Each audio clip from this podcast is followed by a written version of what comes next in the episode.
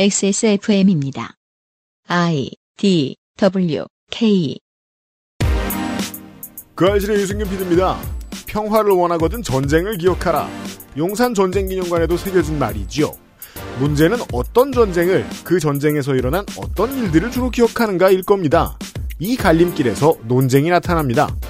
2020년 7월 세 번째 주 금요일에 그것은 알기 싫답니다.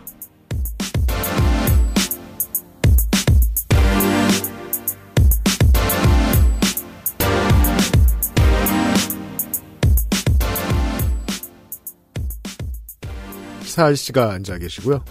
네. 안녕하세요. 네. 네. 윤세민 에디터가 있고요. 네, 안녕하십니까. 윤세민입니다. 네. 백선엽에 대한 이야기를 해보고 있었습니다. 네. 큰일들이 지난주에 좀 많이 있었으니까. 네. 박원순 서울시장에 대한 보도에 있어서 한쪽으로 엄청 치우쳤다는 비판을 들을 만한 언론사는 없을 거라고 생각해요, 저는. 음, 네. 다들 양면을 잘 보도했어요. 민감하기도 하고요. 백선엽 장군에 대한 것도 저 민감한데 보도의 밸런스에 있어서 확 쏠린 곳들이 많아요. 그걸 보고 김민하 씨가 이걸 해오겠다고 했던 것 같기도 해요. 잠시 후에 어, 백선엽의 삶에 대한 얘기를 좀 더 들어보죠. 그것은 알기 싫다는 대한민국 1호 반값 생리대 29Days 한 번만 써본 사람은 없는 Big Green 프리미엄 헤어케어 건강한 비움 친구 평산네이처 디메이트 관절 건강에 도움을 줄 수도 있는 무르핀에서 도와주고 있습니다. 건강기능식품 광고입니다. 이번만큼은 제대로 마음먹은 당신. 과식과 야식을 피할 수 있다면 건강한 비움 친구 디메이트가 도움을 드릴 수 있습니다. 식사 조절, 운동, 수분 섭취, 그리고 비움 친구 디메이트. 평산네이처. 안 괜찮으시죠? 관절 건강에 도움을 줄 수도 있는 무르핀이라면 도움을 드릴 수 있어요. 관절 건강엔 무르핀이니까요. 구스베리 추출물로 모근을 더 건강하게 자연 유래 성분으로 자극 없는 세정력, 뛰어난 보습 효과와 영양 공급까지. Big Green 이젠 탈모 샴푸도 빅그린 헤어로스 샴푸. 수면 감촉 커버로 더욱 부드럽게. 다이아몬드형 몰딩으로 새는 걱정도 덜어주고 울트라 슬림으로 더욱 편하게. 3D올 흡수로 피부에 닿는 면적도 줄여주는 대형 생리대도 이젠 29days. 세상의 반을 위한 반값 29days 사람들이 유기농에 반응한다는 사실을 다시 한번 깨닫습니다. 몸이 별 반응을 안 해서 더 좋은 거 아닐까 모르겠습니다만 여튼 그러니까 유면상 PD는 네. 몸의 반응을 안 하게 하기 위해서 유기농에 반응을 해야죠. 아 그렇군요. 이게 유면, 유면상 PD가 이런 말을 했다는 건 무슨 뜻이냐면은 성적이 좋다는 거거든요. 29Days의 real cotton ultra slim 유기농 생리대가 폭발적인 반응을 얻고 있다는 소식입니다. 감사합니다. 100% 유기농 목화, 독일의 Derma Test, VOCs 테스트 완료, 100% 국내 생산, 이미 반값 생리대로 나름의 명성을 이어가고 있는 29Days의 신제품이라면 과연 반응을 안 할 이유가 사실은 없지요. 어려운 문장이네요. 반응 안 할 이유가 없. 반응해요. 네. 믿을만 하다는 건 하루아침에 쌓아 올리는 탑이 아니니까요. 하나의 깜짝 놀란 소식이 있습니다. XS몰에서 현재 단독으로 할인을 하고 있다는 겁니다. 그렇습니다. 이 29Days 같은 경우에는 꾸준히 구매하시는 분들이 계시죠. 음. 그래서 이제 눈치 빠르신 분들은 빠르게 지금 액세스몰에서 구매하고 계십니다. 음흠. 근데 그 액세스몰의 할인 같은 경우에는 이게 지금 기약이 있다는 건가요? 없다는 건가요? 있죠. 언제 끝날지 모르는 이 기약 있는 할인, 이건 비문이잖아요. 근데 기약은 있는데 언제 끝날지는 아직 안 정했어요. 그럼 기약이 없는 거잖아요. 아니지. 끝나긴 끝난다. 네. 영화가 끝나긴 끝나긴 끝난다. 끝난다. 네. 네, 영원히 이어지는 영화는 아닙니다. 그렇습니다. 네, 언젠가 끝나긴 끝납니다. 하지만 이게 극장에 걸리는 판인지 감독판인지 무슨 뭐 소장판인지 이건 아직 정하지 않았습니다. 그렇습니다. 반값 생리대의 정체성에서 다시 할인이 들어갑니다. 음흠. 가격이 얼마나 저렴한지 판단은 여러분의 몫입니다. XS몰에서 지금 만날 수 있습니다. 네, 29Days 사랑해주셔서 그러니까 감사합니다. 이미 반값인데 여기서 또 할인을 한다는 거죠. 그렇습니다. 왜냐면 이게 저, 저 창사 처음만 해도 이 파- 할인 같은 거는 상상도 못 했거든요. 네, 정말 빠듯했기 때문에. 네, 개당 막, 건 남았을 거예요. 음, 그래서 이제, 이제 할만하다 이거죠. 음. 할인을 하네요. 여러분들의 반응 덕분이라는 거군요. 감사합니다.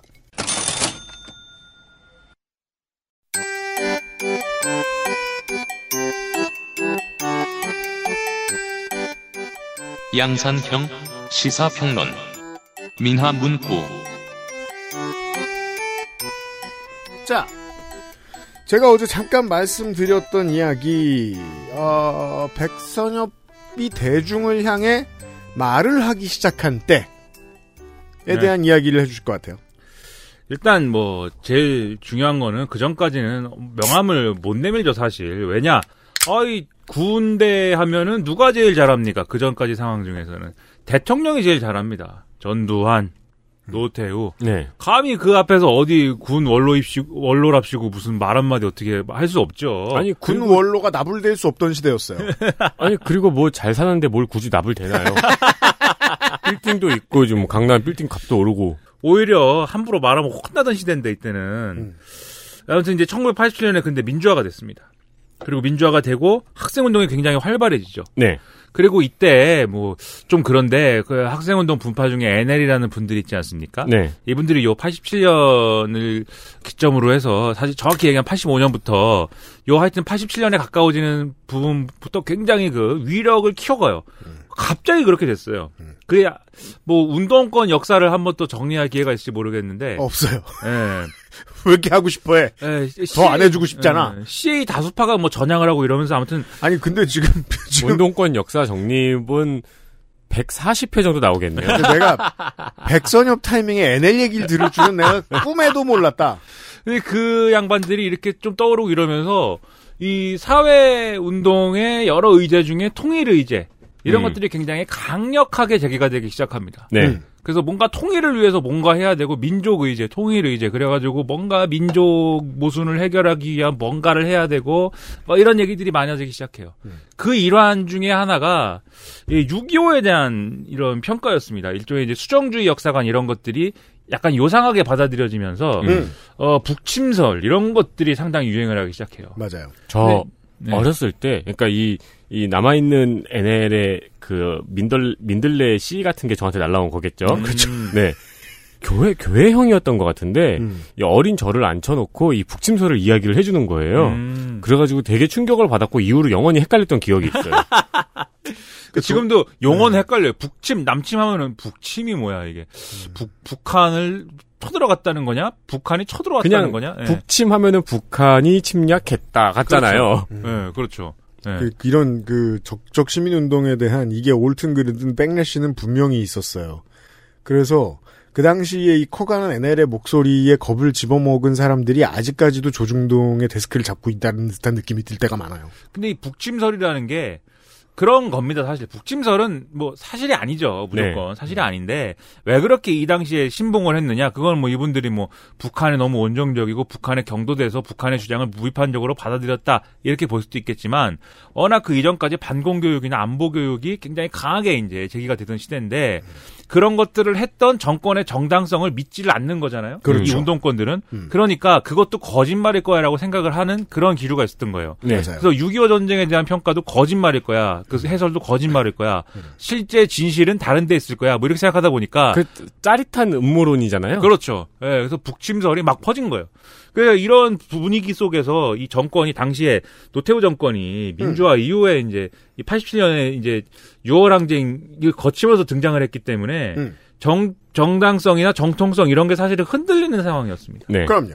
그래서 초창기에는 상당히 아주 초창기에는 그런 합리적인 정권이 없어요. 운동권이 하는 얘기도 들어주고. 하자는 거 다 해주려고 그랬어요. 근데 이제 뒤로 가면서 이제 본색을 드러내는데 음. 어쨌든 이때 그런 안보의 위기감을 상당히 느꼈기 때문에 상당히 우려를 하고 있는데 마침 군 원로 중에 한 명이었던 백선엽 대장이 1988년부터 1989년까지 당시에는 지금과 같은 스탠스가 아니었던 경향신문에다가 회고를 연재하기 시작합니다. 저 반대의 끝쯤에 있었습니다. 예. 관변 언론 비슷하게. 그렇습니다. 이걸 하는데 이제 이 회고의 내용이 이제 주로 뭐 북침설 이런 거하고는 관계가 없는 또 다른 이제 진실로 보이는 거잖아요. 음. 이 타이밍은 그 콜이 들어갔던 것 같네요. 뭐 그랬을 가능성도 이- 있죠. 그랬을 가능성이 네, 있죠. 얌전히 이제 건물 세 받아 먹고 있는 사람한테 음. 예.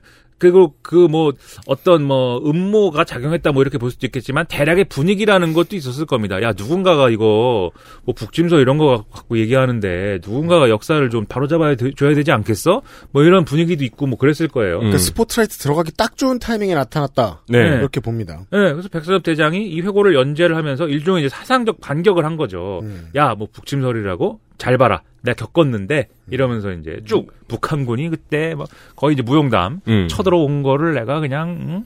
200대 1로 내가 싸워가지고 300대 1로 싸워가지고 내가 이기고 뭐 그러니까 무슨 주간 소설처럼 네. 한 주에 한 번씩 한 40주 연- 연재됐던 걸로 알고 있어요.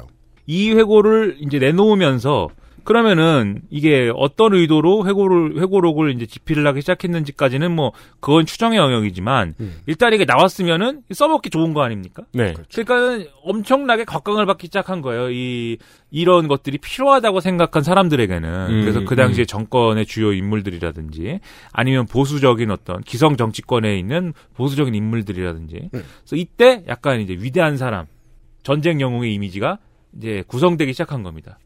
그 전부터 그랬을 거라고 생각하면 좀 오해다라는 말씀을 드리는 중입니다. 네, 1989년 말에 그래서 이 군 장성들이 우리나라 이대로 가면 안 돼 이러면서 모여가지고 성우회라는 걸 만들어요. 이제 음. 어제 말씀드린. 네. 이때- voice, voice 네. actors committee. 예, 이때 일대 회장으로 이 음. 백선엽 대장을 모시는 계기가 된 게 또 이 회고를 쓴 일이죠. 음. 성우회 회식 자리는 누가 잡을까요?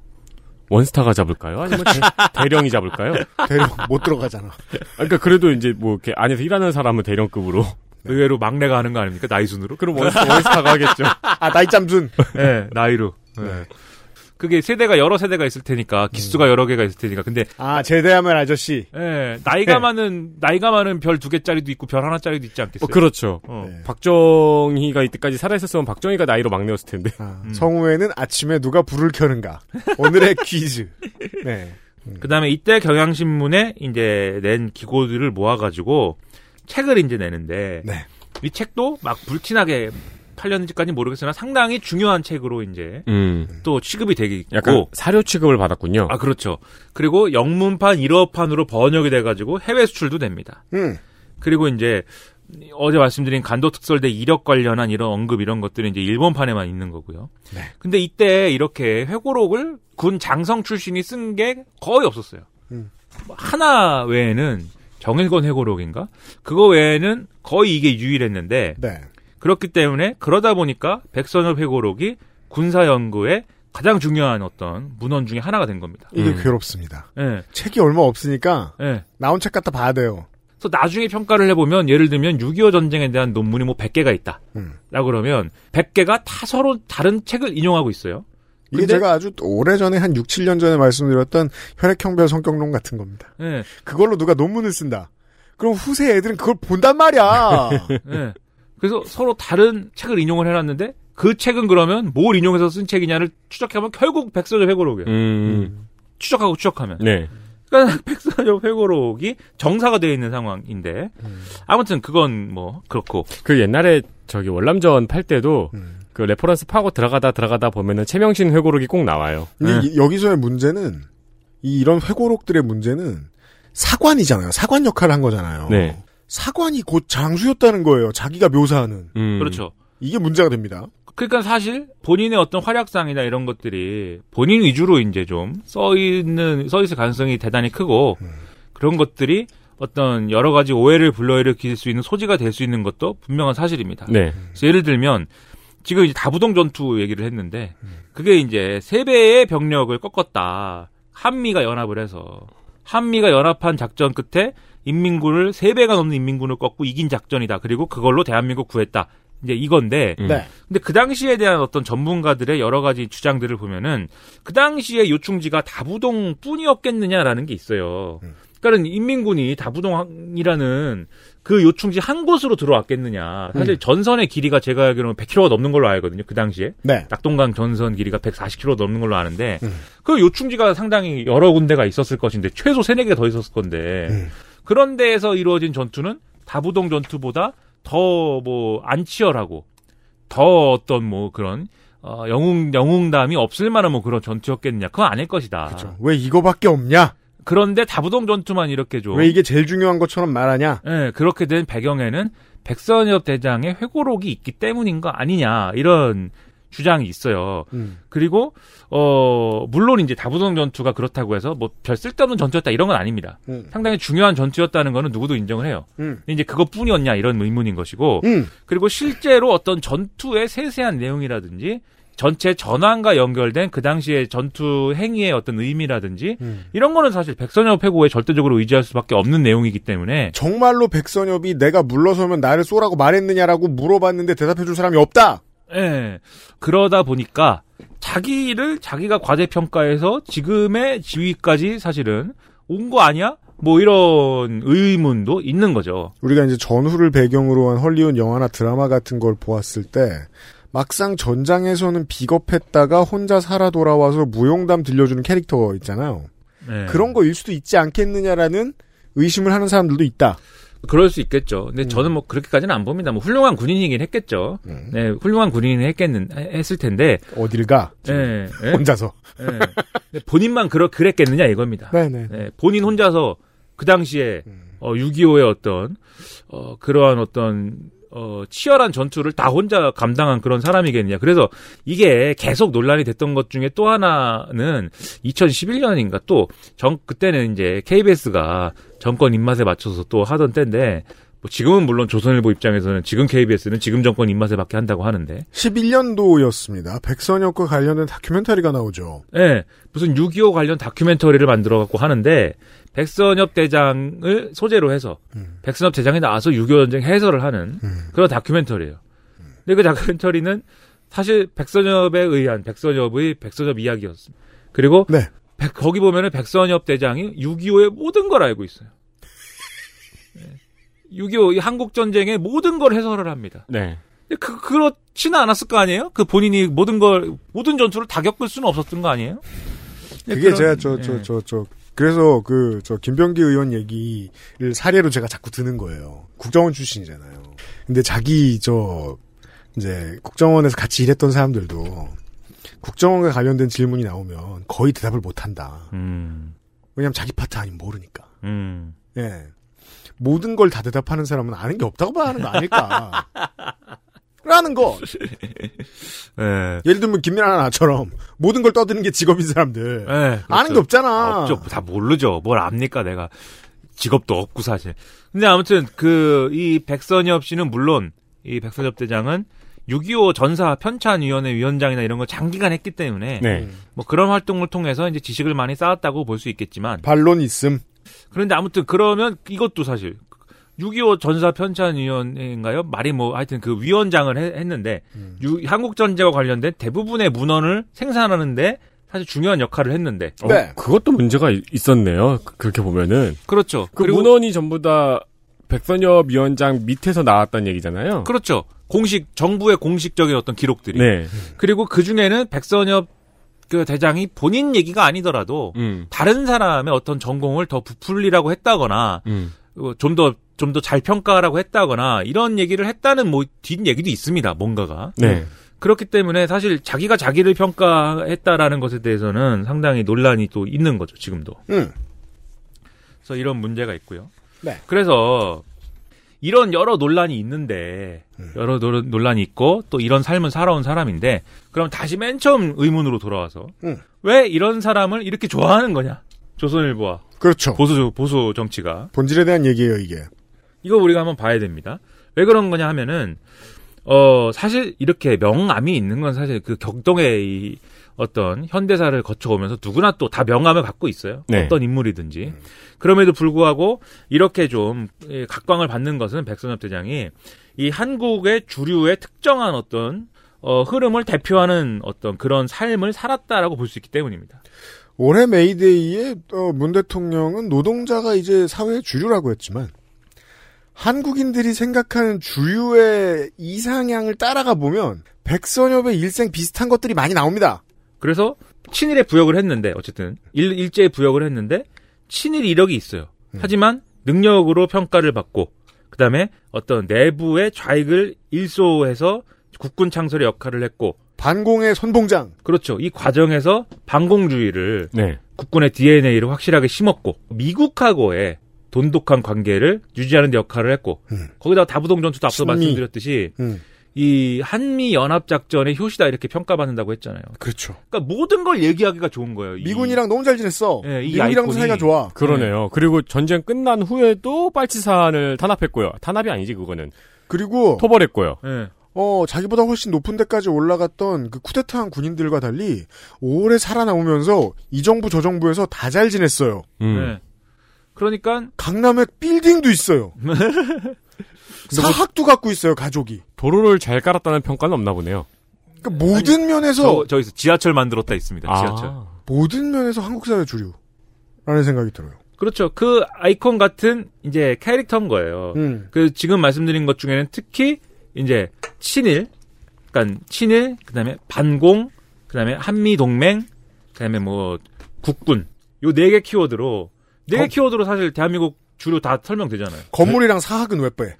되게 강남 건물과 사학. 네. 되게 신기하게 어느 정권과도 호환이 되네요. 네.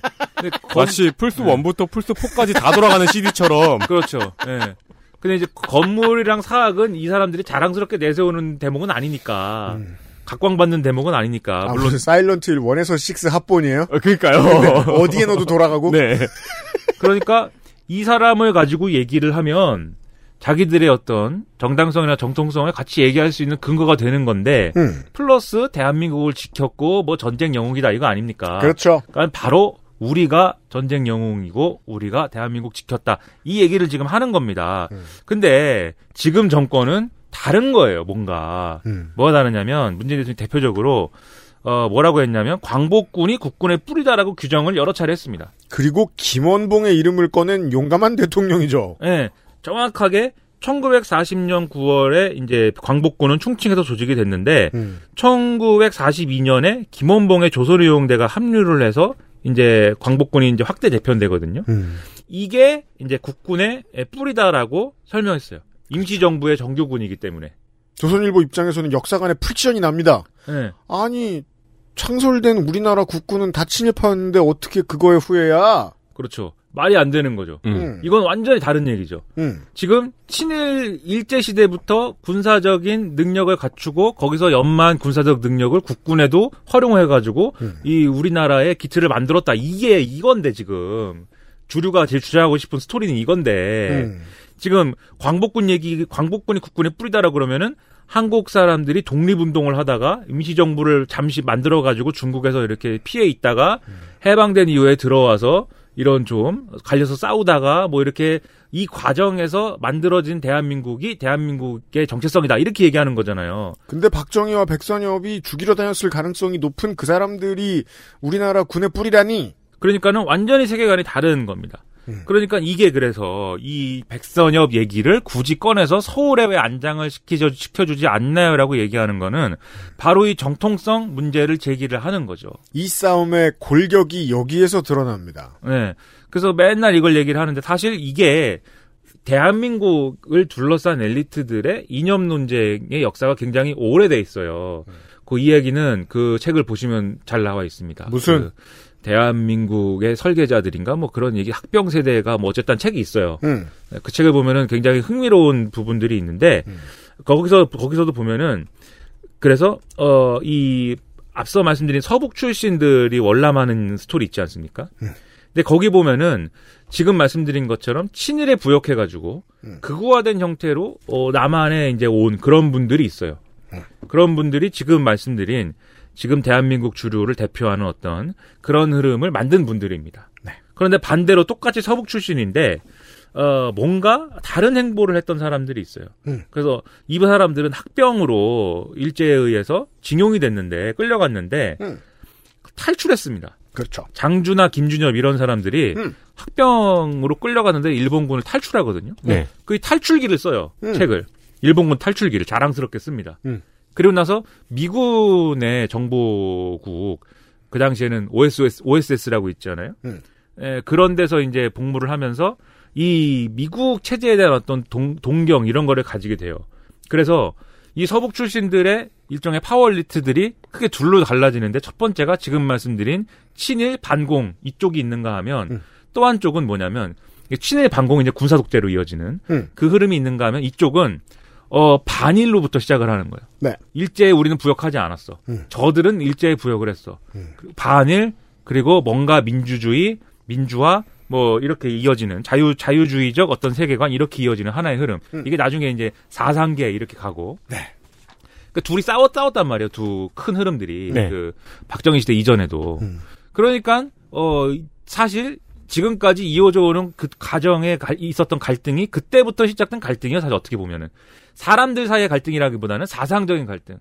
그러니까 뭐 예를 들면은 뭐 문재인 대통령이 물론 북한에 북한에 있는 데가 뿌리라고 하지만 태어난 거는 뭐 거제에서 이제 태어나시고 뭐 이러지 않았습니까? 음. 그러니까는 그런 뭐 지연과 이런 학연의 학연과 혈연의 문제가 아니라 음. 누구를 따랐느냐의 문제거든요. 네. 또 장준하 김준엽으로부터 이제 김대중 이어지는 거고 김대중으로부터 지금의 이제 민주당 이어지는 거니까. 음. 그러니까 이 대결구도 다시 한번 이제 펼쳐지고 있는 게 오늘날의 이제 백서점 논란이다. 이 얘기를 지금 제가 드린 겁니다. 그 양쪽이 지금 주도권을 놓고 네. 뭔가 스피리추얼한 주도권을 놓고 네. 백선엽의 관을 사이에 두고 노려보는 중이다. 네. 네. 그러니까 뭐가 좋겠어요, 사실 근데. 친일 친일 반공 군사 독재 이 이게 우리의 우리의 정체성이고 뿌리다라고 얘기하는 게 좋겠어요. 그래도 반일 그래도 자유주의 민주화 이게 우리의 정체성이다라고 얘기하는 게 좋겠어요. 그래도 모르겠어요. 물어보고 그래. 근데 10년 전에 다- 그 질문이 쉽다고 생각했어. 답 내기가. 단어를 친일 반공 군사 독재와 네. 반일 민주화라고 하면은 그 단어 자체로는 너무 판단이 명확하지 않나요? 이 질문을 피해가려고 이제 다들 이제 하는 건데 네. XSFM입니다.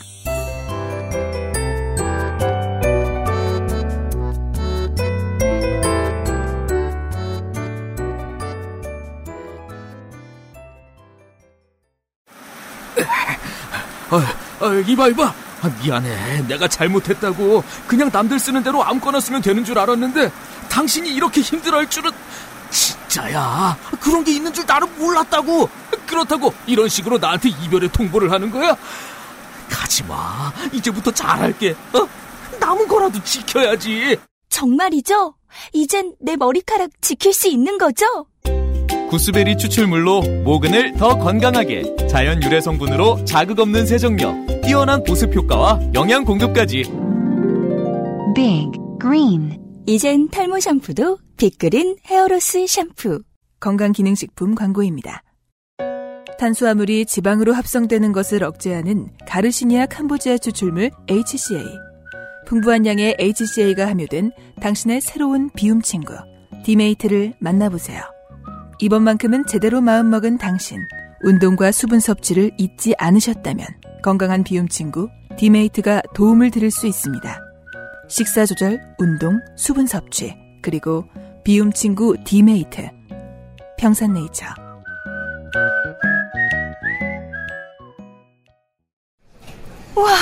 여기 one plus one 행사한다. 이럴 때 많이 사나. 어차피 쓸 거잖아. 1년은 걱정 없겠다. 너도 빨리 사. 쌓아두지 마세요. 생리대에도 유통기한이 있거든요. 대한민국 1호 반값 생리대. 29 days.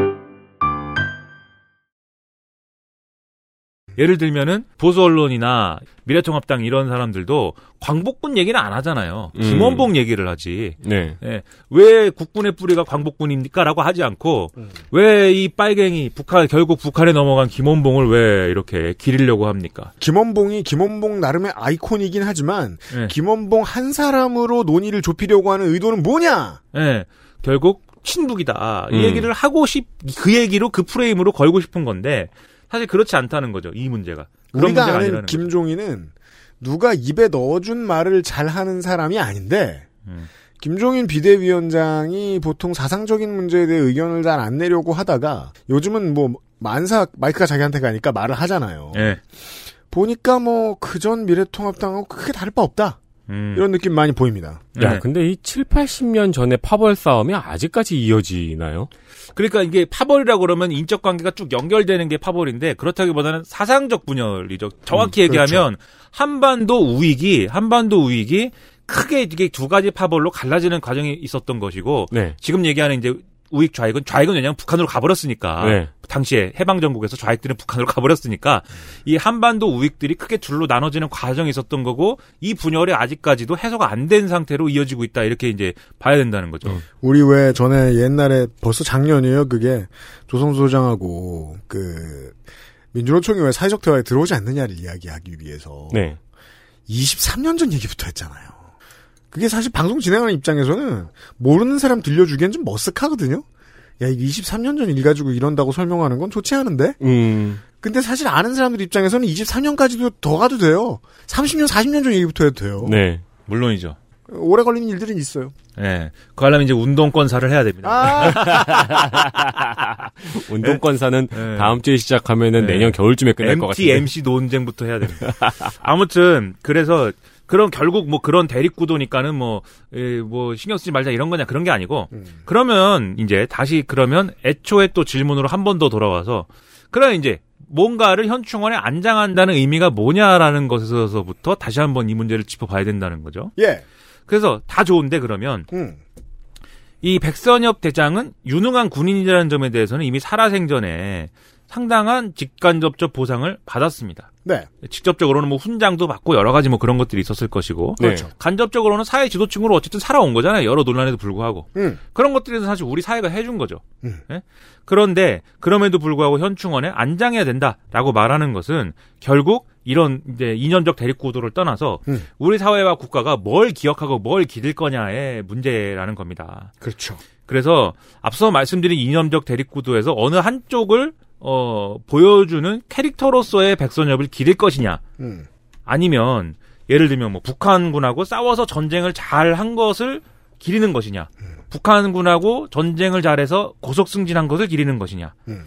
뭐 아니면 대한민국 주류로 잘 먹고 잘 살았다는 점을 우리가 기억하는 것이냐 이런 의문들을 가져볼 필요가 있다는 거죠. 네.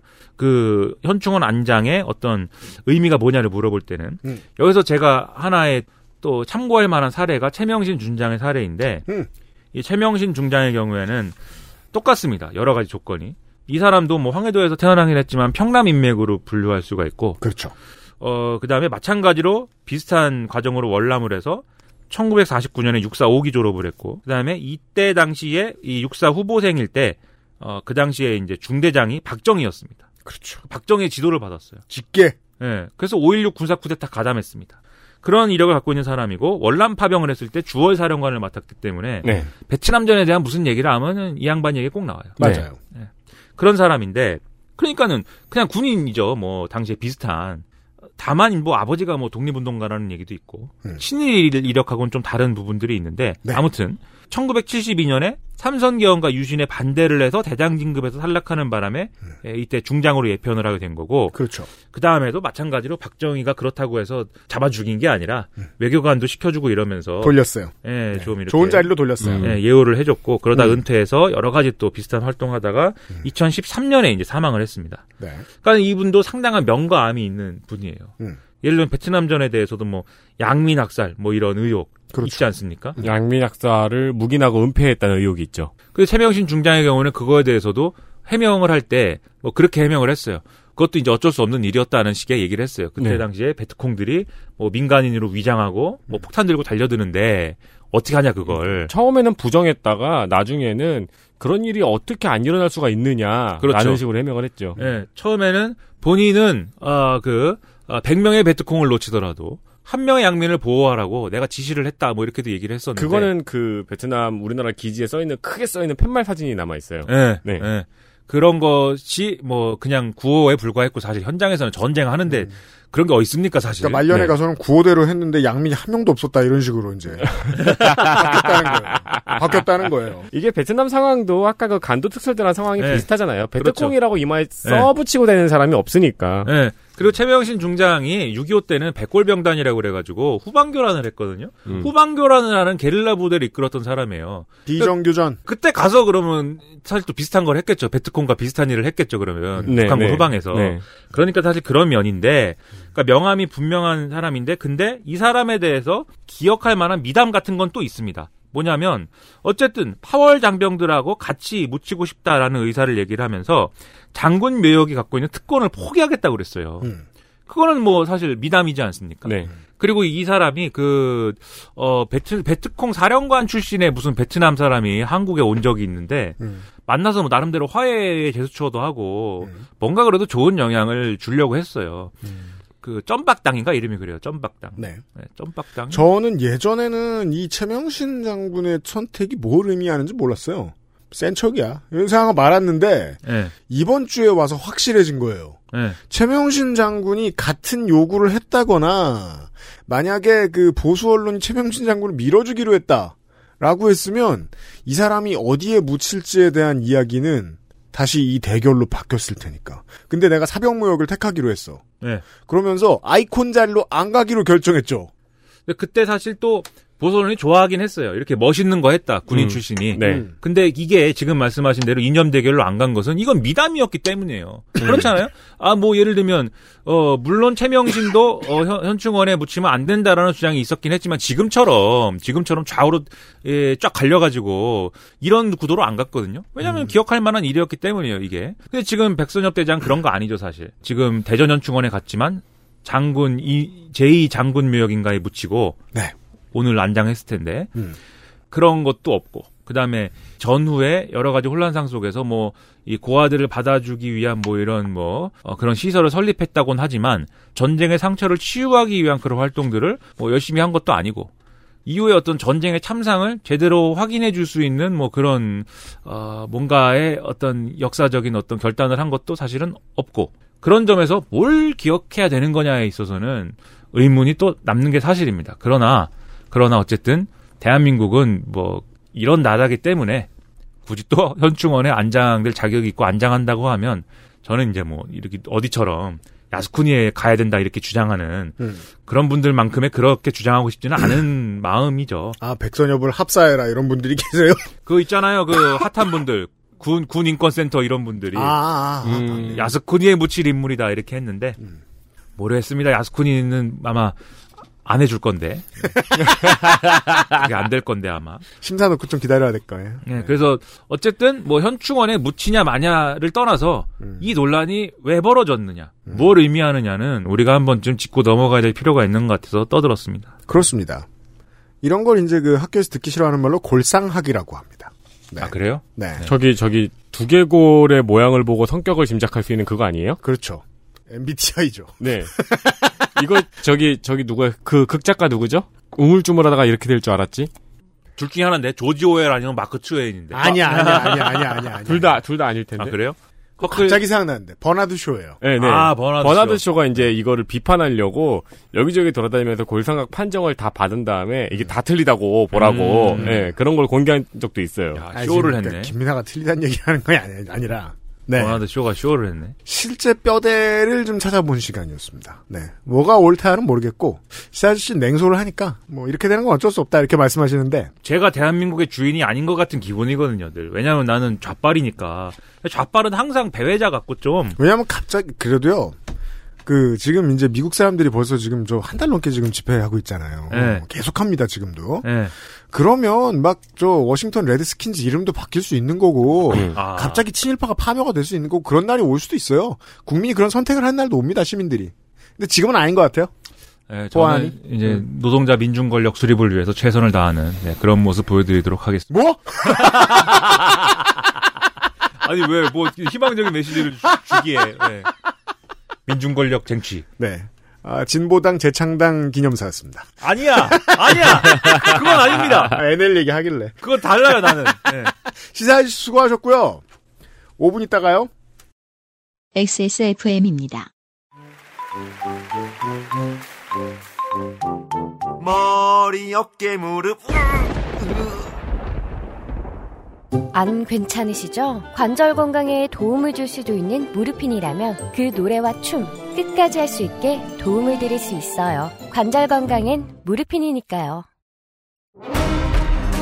아스트랄 뉴스 기록실 뉴스 아카이브 자, 뉴스 아카이브입니다. 네, 첫 번째 소식은 5년 전의 일입니다. 일본 중의원 본회의에서 안보 법안이 강행 처리됐습니다. 아, 진짜 빨리 늙었어. 화가 나 죽겠어. 이거 5년밖에 안 됐어, 이게. 엊그제 같은데 다들 나와서 집회하고 그럴 때가 엊그제 그러니까 저 같은데. 일본의 저, 저 뭐냐, 저 공산당이나 이런 데 의원들이, 야당 의원들이 우리랑 똑같은 얘기 할 거예요. 네. 어제 갔다고. 예. 그렇겠죠. 네. 밤새서 두드려 맞고 이랬으니까. 근데 뭐 아베가 아직도 있어가지고 어제 갔긴 해요, 실제로. 그렇습니다. 네. 강행 처리됐다고 하는 이유는 중의원, 참의원 둘 다 자민, 공명, 연립 내각이 과반을 넘은 상태였기 때문입니다. 네. 그러니까 야당에서도 이거를 이제 표결을 못 붙이려고 반발이 거셌었고 음. 시민들도 이거에 이제 반대하는 시민들의 저항이 계속됐지만 이제 이거를 표결에 붙여서 강행 처리를 한 거죠. 딱 5년 전 이번 주입니다. 네, 해당 법안은 외국 군대의 후방 지원을 위해서 자위대를 파견할 수 있다는 내용, 즉 자위대가 해외에 파병을 나갈 수 있다는 내용입니다. 언론에 따라 온도가 달랐습니다만 국내 언론 중에 가장 표제가 자극적이었던 것은 이제 평화 헌법을 뭐 저버렸다. 뭐 주로 이런 얘기들이었습니다. 아베 내각에 와서 좀 급전진된 감이 있지만 사실 이 평화헌법은 지난 74년 동안 일본에서 계속 이제 그 무력화하려는 야금야금한 노력이 있었거든요. 그러니까 이 평화헌법은 그대로 있는데 그 해석을 계속 이렇게 막 달리하는 거죠. 그렇죠. 조금씩 조금씩. 먼저 1946년에 이제 최초의 평화헌법 구조는 자위권을 행사할 수 없는 비무장 중립국을 의미했습니다. 네. 그러니까 고, 그러나 이제 고작 4년이 지난 1950년이 되자 요시다 시게루 총리가 자위권을 무력과 다른 개념으로 해석을 해요. 그리고 주권이 있는 나라의 자위권은 인정해야 된다고 말했습니다. 음. 이제 미국에서도 그 당시에 이 자위권을 인정을 했는데 왜 그랬냐면은 이제 소련이 한반도를 먹어버리고 일본까지 내려오려고 하잖아요. 네. 근데 이걸 미국은 막아야 돼요. 음흠. 근데 일본은 자위권도 없고요. 그 군대도 없는데 소련이 내려오는 거를 미국이 막아주면 이상하잖아요. 그렇죠. 네, 그러니까 일본의 자위권이 있고 미국이 동맹 관계로 일본을 지원한다는 그림으로 소련을 막아야 되는 거죠. 네. 네. 그리고 54년 한국 전쟁이 끝났죠. 음. 이때는 이제 하토야마 이치로 총리가 자위권을 위한 무력 행사는 인정된다. 예. 고 하면서 자위들을 창설했습니다. 그리고 이걸 바탕으로 1960년 미일 상호 방위 조약이 체결이 됐죠. 이를 반대하는 대규모의 학생 운동이 바로 안보 투쟁이었죠. 오늘의 우리 방송에서 떠드는 이야기를 듣는 아, 일본의 어떤 시민들은 그랜드 너희들은 이런 걸로 싸울 수 있는 걸 행운으로 알아라고 라고 여길지도 몰라요. 네. 네. 안보 투쟁하던 당시의 새가 어디 있는지 지금은 알 수가 없습니다. 구름처럼 사라졌죠. 네, 다 망했죠. 네. 그게 이제 안보 투쟁하고 나서 그때 형성된 운동권들이 지난번에 한 번 쭉 말씀드렸는데 이른바 혁신계라고 하는 형태로 일본 사회당으로 집결했다가 네. 여기저기 흩어지고 없어지고 뭐 그만두고 뭐 이러면서 없어졌고 그럼에도 불구하고 일부 이제 리버럴들의 이제 이 리버럴들과 같이 하는 형태로 오늘날에 무슨 뭐 민주당 유사 계열들의 어떤 그런 정당들이 생겼는데 그것도 이제 사분오열돼서 국민민주당, 입헌민주당 뭐 이런저런 뭐 이런 당들로 쪼개져 가지고 모래알처럼 보이는 거죠. 근데 저는 궁금했던 게 이 안보 투쟁 세대 하고 전공투 세대하고는 접점이 없나요? 접점이 당연히 있죠. 연결점이 있는 거죠. 그렇죠, 그렇죠. 네. 근데 다만 이제 전공투 세대가 전공투를 할 때 그때는 모든 거를 거부했어요. 그러니까 전 세대와의 어떤 차별화 이런 것도 주장을 했고 음. 그래서 전 세대에서 생, 이 만들어진 운동권의 복잡한 질서 이런 질서 이런 것들을 거부하고 그런 것들도 구습이다 이렇게 주장, 그것도 적폐다 이렇게 주장하면서 네. 이제 막 이렇게 돌출된 그런 세대였거든요. 그런 점이 이제 작용한 측면은 있겠죠. 그렇게 사람들이 막 반대를 했는데 그 반대와는 다르게 역시 해석은 넓어지고 있습니다. 세월이 지나서 1991년이 됐어요. 걸프전에서 이제 일본은 파병을 못해요. 그래서 이제 연합군에 돈과 물자를 지원했습니다. 그렇죠. 이때 지원한 돈과 물자가 130억 달러. 그러나 네티즌님이 전에 말씀해주신 부분인데 쿠웨이트가 연합군에 보낸 감사 인사에 일본이 포함되지 않았죠. 예. 그래서 일본 사회는 큰 충격을 받았습니다. 그렇죠. 97년 후방에서 미국을 지원하는 것은 무력이 아니라는 해석이 나왔어요. 그리고 2001년 전투 지역이 아닌 곳에 자위대를 파병하는 거는 가능하다는 해석을 또 붙였습니다. 네. 이거는 9.11 테러 이후의 일인 거죠. 음. 네, 전투 지역이 아닌 곳은 테러 지역을 이야기하는 거죠. 그러니까 이 사실 일본의 자위권 확대 과정을 자세히 보고 있으면은 일본이 이제 막 사회 에서 막 마찰이 일어나면서 자위권을 은근히 은근히 확대해요. 그럼 미국이 이거를 가져다 쓰고 있는 모습입니다. 실제로 2000년대에는 미군의 급유를 해주는 등의 해외에 파견이 됐었고요. 그리고 2015년에 일본과 밀접한 나라, 이건 한국이죠. 음. 밀접한 나라의 전쟁이 발생해서 국민에게 위험이 있는 경우에는 실력 행사가 허용된다는 안보 관련 법률 개정안이 통과가 된 겁니다. 그렇죠. 그러니까 한반도에서 전쟁이 일어나면은 자위대가 한반도에 들어올 수 있다는 기반이 이미 놓여져 있는 거예요, 지금도. 음.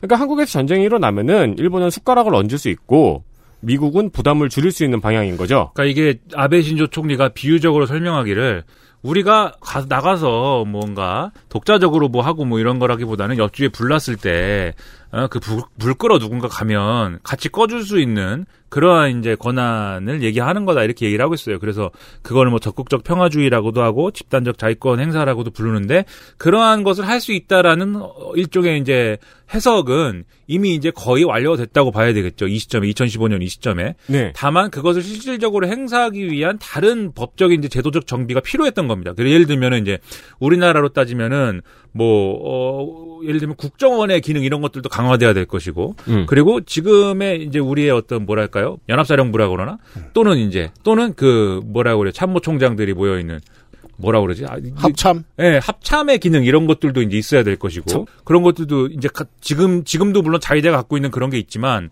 더 강화돼야 될 것이고 기미가요도 다시 불러야 되고요. 예, 그런 여러 가지 어떤 법적인 뒷받침들이 필요한 거였는데 그렇게 그게 과거에는 그게 없었기 때문에 해외에 뭘 이제 데려가더라도 그 항상 중의원에서 뭘 결정을 따로 해야 되고 그거 관련된 법을 통과시켜야 되고 그러다 보면 머리끄댕이 잡고 싸우고 이게 안 되고 뭐 이랬단 말이에요. 네. 그 그게 안 돼 가지고 막 반년씩 국회가 공전하고 막 이랬기 때문에 그래서 그걸 가능하게 하는 어떤 법적 제도적 정비를 이때 한 거죠. 네. 안보 안보 법제를 통해서. 근데 특이한 게 이 자위권이 확대가 될 때마다 미국이 그거를 속속 잘 갖다 써요. 미국한테 이득이 되는 방향으로 항상 흘러가고요. 그렇습니다. 그리고 이제는 개헌이라는 마지막 산만 남아있죠. 네, 개헌에 대해서는 네티즌님이 또 자세하게 설명을 드린 바 있죠.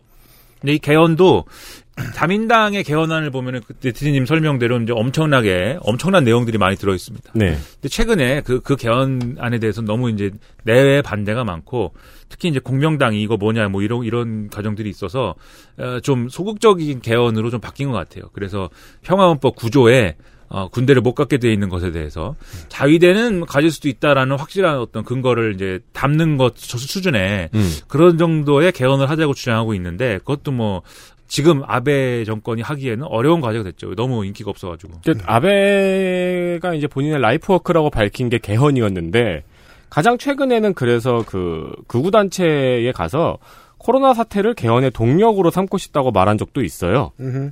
그러나 이제 지금 그 아베 개헌을 해도 일본 국민들은 개헌을 한다 쳐도 아베 내각에서는 안 된다라는 여론이 높아졌죠. 그러다 보니까 바로 열흘 뒤에 차기 총재가 개헌에 도전할 것으로 확신한다면서 다음 임기에 공을 넘기는 듯한 발언을 했습니다. 예. 그래서 또 주목되는 사건이 고이케 유리코의 도쿄 도지사 당선이죠. 음흠. 고이코 유리케는 7월 5일 59.7%라는 압도적인 표차로 당선이 됐습니다. 압도적인 득표율로. 네, 압도적인 득표율로 당선이 됐습니다. 표차도 압도적이에요. 그렇죠. 왜냐면 절반이 넘었으니까요. 네. 어, 놀라운 거는 10대부터 30대까지의 득표율이 50%가 넘었다는 거예요. 물론 뒤집어서 미친 듯이 낮은 투표율이 있었다는 설명도 해야 합니다만 여전히 네. 결과는 같죠. 그렇죠. 그러니까 10대부터 30대까지의 지지율이 높았다는 거는 사실 앞으로가 보이는 거잖아요. 그렇죠. 그러니까 이 결과는 이 고이케 유리코가 앞으로 일본 총리가 될 수도 있다는 가능성을 충분히 보여주죠. 그렇습니다. 네. 그러려면 이제 고이케 유리코가 자민당으로 복귀를 하거나 뭐 이런 정치적 과정들이 있어야 되는데 그런 것들이 이제 전제가 되는 과정에서 사실 자민당 내에도 지금 차기들이 있거든요 또. 네. 그 예를 들면은 이제 이시바 시게루라든지 아니면 아베가 점 찍어 놓은 이제 기시다 후미오라든지 뭐 이런 사람들이 있는데 지금 그래서 아베 신조 정권에 아베가 있는데 지금 분위기가 아주 이상합니다. 아베 신조는 이제 끝물이니까 음. 아베 신조는 두고 여기저기 지금 차기 우리나라 따지면 차기 대권한테 여기저기 지금 줄을 막 서고 있거든요. 네. 그런 과정에서 그런데 특이할 만한 것은 이 고이케 유리코도 줄 서는 대상 중에 하나로 지금 확실하게 얘기가 되고 있다는 거예요. 그래서 아직 이제 과정이 남아있긴 하지만 지금 말씀하신 것처럼 충분히 또 차기 대권 주자가 되고 있다. 그렇죠. 그리고 이 사람은 아베보다 더 오른쪽에 가 있는 사람이고 개헌에도 물론 열렬히 찬성하는 입장이죠. 그렇죠. 그리고 지금 말씀드린 모든 그 주자들이 다 개헌에는 찬성합니다. 네. 근데 이제 그걸 얼마나 목숨 걸고 하느냐의 어떤 온도 차이는 좀 있을 수가 있는데 다 그냥 개헌을 한다고 하고 있습니다. 5년 뒤에 어떻게 바뀌었나 봤더니 미국은 트럼프를 버리고 다시 쓸모없는 민주당으로 갈 것 같고 브라질은 극우 대통령을 탄핵할 것 같은데 일본은 더 오른쪽으로 갈 수도 있다. 네. 이런 오늘과 어제의 얘기입니다. 김나희 씨 안녕히 가세요. 아 가요 이제? 네. 바쁘잖아. 지난주에도 200 몇 년 전 걸 해오더니 네, 이번에는 1793년 227년 전의 일입니다. 계산 잘했네요. 네. 어, 계산기에 쳐봤어요. 네. 제가 먼저 계산해보고, 혹시나 싶어서 계산기에 쳐봤는데, 틀렸더라고요. 10년. 227년 전 이번 주의 이야기입니다. 네, 그 227년 사이에 그 김민 아저씨는 증발했고요. 네. 프랑스의 혁명가 장폴 마라가 피살되었습니다. 장폴 마라는 바스티유 감옥 습격이 일어났고 두 달 뒤에 인민의 벗이라는 신문을 발행을 했어요. 음. 그리고 이제 여기 인민의 벗이라는 신문에 막 급진적인 막 문장들이 막 적혀 있던 거예요. 네. 막 다 죽여! 불태워! 막. 그래서 이를 통해서 국민 공회 일원으로 정치를 시작했습니다. 그렇습니다. 로베스피에로와 당통과 함께 자코뱅당을 이끈 3인 중에 한 명이었습니다. 아주 급진적인 혁명가였습니다. 혁명 당시에 가장 급진적인 몽테뉴파 중에서도 제일 왼쪽에 있는 사람이 장폴 마라였습니다. 이 시절에 이제 급진이 뭐냐 말- 말씀 물으신다면 좀 더 죽입니다. 네, 그러니까 당시의 정치적 논의를 살짝 살펴본다면은 이제 왕당파가 있었고요. 음흠. 그리고 입헌 군주제를 주쟁하는 폐, 폐, 폐, 폐, 폐양파. 네. 그리고 입헌 군 주제는 얼어 죽을 공화정을 주장하는 지롱드파가 있었습니다. 음. 근데 이 지롱드파 중에서도 노동자와 지식인을 중심으로 한 급진파가 또 있었어요. 예, 예. 이 사람들이 이 노동자와 지식인을 중심으로 한 사람들이 의회에서 제일 뒤에 앉았거든요. 음. 근데 의회는 뒷자리가 제일 높잖아요. 네. 그래서 산악파, 네. 네, 몽테뉴파로 불립니다. 그렇습니다. 이 몽테뉴파는 공화정을 주장하는 급진파 중에서도 루이 16세를 당장 처형해야 된다고 주장하는 사람들이었습니다. 그렇죠. 그러니까 제일 왼쪽에 있는 사람들이죠. 음. 결국 루이 16세가 처형이 되면서 이 몽테뉴파의 목소리가 커졌죠. 네. 장폴 마라는 이 몽테뉴파 중에서도 제일 급진적이었던 사람이에요. 그런 사람이었다고 합니다. 네, 이 사람은 귀족들을 다 죽여버려야 된다 그랬거든요. 네. 루이 16세뿐만이 아니고 음. 무려 그 로베스피에르보다 더 과격한 사람이었다고 합니다. 네. 공포 정치의 주인공은 로베스피에르라고 알고 있는데요, 우리가. 네. 왕당파와 입헌군주제를 주장했던 폐양파는 다 짜졌고요. 음. 의회는 지롱드파와 몽테뉴파로 나뉘어져 있었는데 네. 이때 지롱드파가 오른쪽에 앉았고 몽테뉴파가 왼쪽에 앉았습니다. 아, 굳이. 그게 우파와 좌파의 네. 이제 유래예요. 네. 루이 16세가 처형이 되고 지롱드파가 몰락하고 나서는 몽테뉴파가 장악을 하면서 어느새 지롱드파도 숙청의 대상이 되었습니다. 음. 초반엔 이 사람들도 급진파였는데 어느새 숙청의 대상이 된 거죠. 그렇죠. 이때 다 죽여버려야 된다고 목소리를 높인 사람도 역시 장폴 마라입니다. 네. 이 장폴 마라가 사람을 선동하면서 일어난 사건이 1200명의 사람들이 반혁명죄로 처형되어 죽은 9월의 대학살입니다. 그렇습니다. 장폴 마라를 죽인 사람은 샤를로트 코르데라는 지롱파 지롱드파를 지지하는 25세 여성이었습니다. 이 여성은 지롱드파의 정보가 담겼다는 편지를 들고 장폴 마라를 찾아가서 욕조에 있는 그를 찔러 죽였습니다. 옛날 정치사에서 이런 일이 네. 네, 이- 많이 있어요. 그렇습니다. 이 장폴 마라가 욕조에서 죽은 이유는 이, 이 사람이 피부병이 심했어요. 음. 그래서 평소에 식초를 푼 욕조에서 진물을 보았다고 합니다. 그때는 그런 방식을 썼나 보네요. 네, 이 사람이 그 의사 의사이기도 했어요. 음, 맞아요. 네. 이후 샤를트 이후 샤를로트 코르데는 4일 뒤에 처형을 당하면서 10만 명의 프랑스인을 구하기 위해서 한 명을 죽였다고 말했습니다. 그렇습니다. 장폴마라가 살해를 당했어요. 음. 아주 극적으로 살해를 당했습니다. 네. 몽테뉴파는 장폴마라의 죽음을 혁명에 이용하기로 합니다. 음. 그렇게 해서 로베스피에르의 친구였던 화가 자크 루이 다비드를 불러서 마라의 죽음을 그림으로 남깁니다. 참 대단한 생각을 해요. 네. 죽자마자 이 생각을 했어요. 네. 그림은 아주 성스럽게 그려집니다. 마라를 찔렀던 여성은 그림에 등장하지 않아요. 그리고 죽어 있는 마라의 모습은 피에타의 예수의 모습과 비슷하게 묘사됩니다. 그게 중요합니다.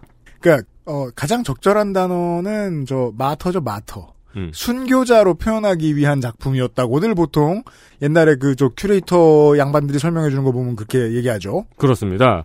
그리고 이 코르데가 가져온 편지에는 나의 불행은 당신의 자비를 필요로 합니다라고 적혀 있어요. 음. 그리고 이제 죽은 사람이 편지를 쥐고 있잖아요. 음. 그 엄지 손가락이 자비 쪽에 가 있어요.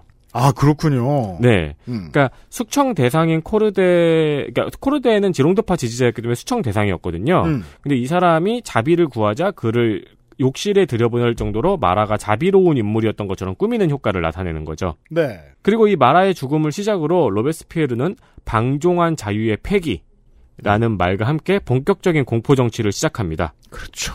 살려뒀더니 이게 뭐냐? 그렇죠. 이때 로베스피에르를 지지했던 젊은 장교가 왕당파 장교들이 전부 다 죽고 난 공석에서 장군으로 폭풍 승진을 합니다. 음. 그 사람이 바로 보나파르트 나폴레옹이었습니다. 백선엽은 아니군요. 네. 아이러니하게도 나중에 다시 황제가 되죠. 그렇죠. 한편 이 마라의 죽음을 그린 자크로이 다비드의 인생도 재밌습니다. 원래는 루이 16세의 궁정화가였어요. 음. 근데 혁명 이후에는 자코뱅에 가입해서 정치 활동을 합니다. 그 해방 이후 국군이 된 것처럼. 그렇죠. 근데 이제 궁정화가가 혁명 이후에는 아주 급진적인 정치 활동을 하게 된 거죠. 음. 지금 프랑스의 3세기의 배열을 만든 것도 이 다비드입니다. 그렇습니다. 그리고 로베스피에르가 처형을 당했죠? 음. 처형을 당한 직후에는 잠깐 감옥에 있다가 나옵니다. 나와서는 황제가 된 나폴레옹의 궁중화가가 됩니다. 그렇습니다.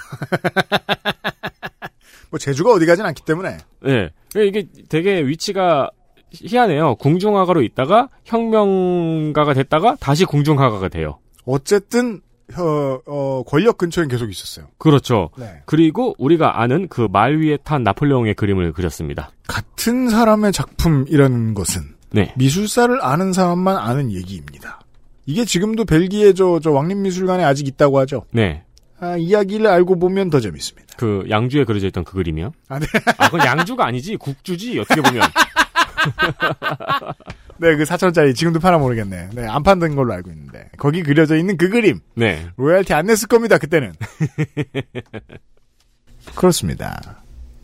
이번 주 목요일과 금요일에 그것은 알기 싫다였고요. 어, 내일 이 시간에는요. 올 초에 청주에서 화재 출동하다가 신호 위반을 하는데 교통사고를 낸 소방관이 있었습니다. 어, 근데 어, 이번 주에 처벌을 안 받는 걸로 나왔어요. 왜냐하면 피해자가 안 다쳐서 내사를 종결하기로 했다라는 게 이제 경찰서의 견해인데 네. 이러자면 어떻게 해야 되냐? 그 피해를 당한 운전자가 어, 진단서를 제출하지 않으면 돼요. 피해받은 운전자가 진단서를 제출 안 한 거예요 이번에. 그러니까 합의가 된 거네요. 그러면 인명 피해 없는 사고로 분류됩니다. 그럼 차량 수리는 국가가 이거는 문제점이 있죠. 소방관이든 자동차 종합보험이 처리해요. 아. 이게 이제 국가가 어느 정도까지 이제 그 participate를 하는지는 잘 모르겠어요. 네. 근데 일단은 처벌은 될 상황은 아닌 거예요. 네. 그 왜냐하면 도로법 교통법상 구급차하고 소방차는 어, 긴급 자동차이기 때문입니다. 네. 긴급 상황 시에는 속도 위반해도 되고 신호 어겨도 돼요, 그죠? 네. 갓길 통행해도 되고. 네. 네. 여기에서 제가 좀 이 사건을 보고 독특하다고 여겼던 점은 그래도 그 상황에서 피해를 본 운전자가 음, 이것을 이제 지나가는 걸로 결정을 해줬다는 거. 저 진단서를 제출하지 않는 쪽으로 결정을 해줬다는 거. 네. 어떻게 합의를 보았는지 모르겠지만 네. 합의 없이 그랬을 수도 있고요. 사람 사는 것은 안에 다양한 이유가 있을 수 있잖아요. 화, 뭐 진단서를 제출 안 했다고 해서 만약에 경찰이야. 안 다쳤구만. 이건 사실 경찰로 별로 유능한다는 생각이 들지 않을 거예요. 음. 다른 디테일한 얘기가 있었겠죠. 네. 예. 아, 그런 디테일들을 좀 구경해보는 시간을 내일 잠깐 갖도록 하겠습니다. 네. 뭘 배울지는 모르겠습니다. 내일 이 시간에 다시 인사를 드리기로 하죠. 윤세민하고 유승균 PD였고요. 어, 토요일까지 안녕히 계세요, 여러분. 안녕히 계세요. XSFM입니다. I D W K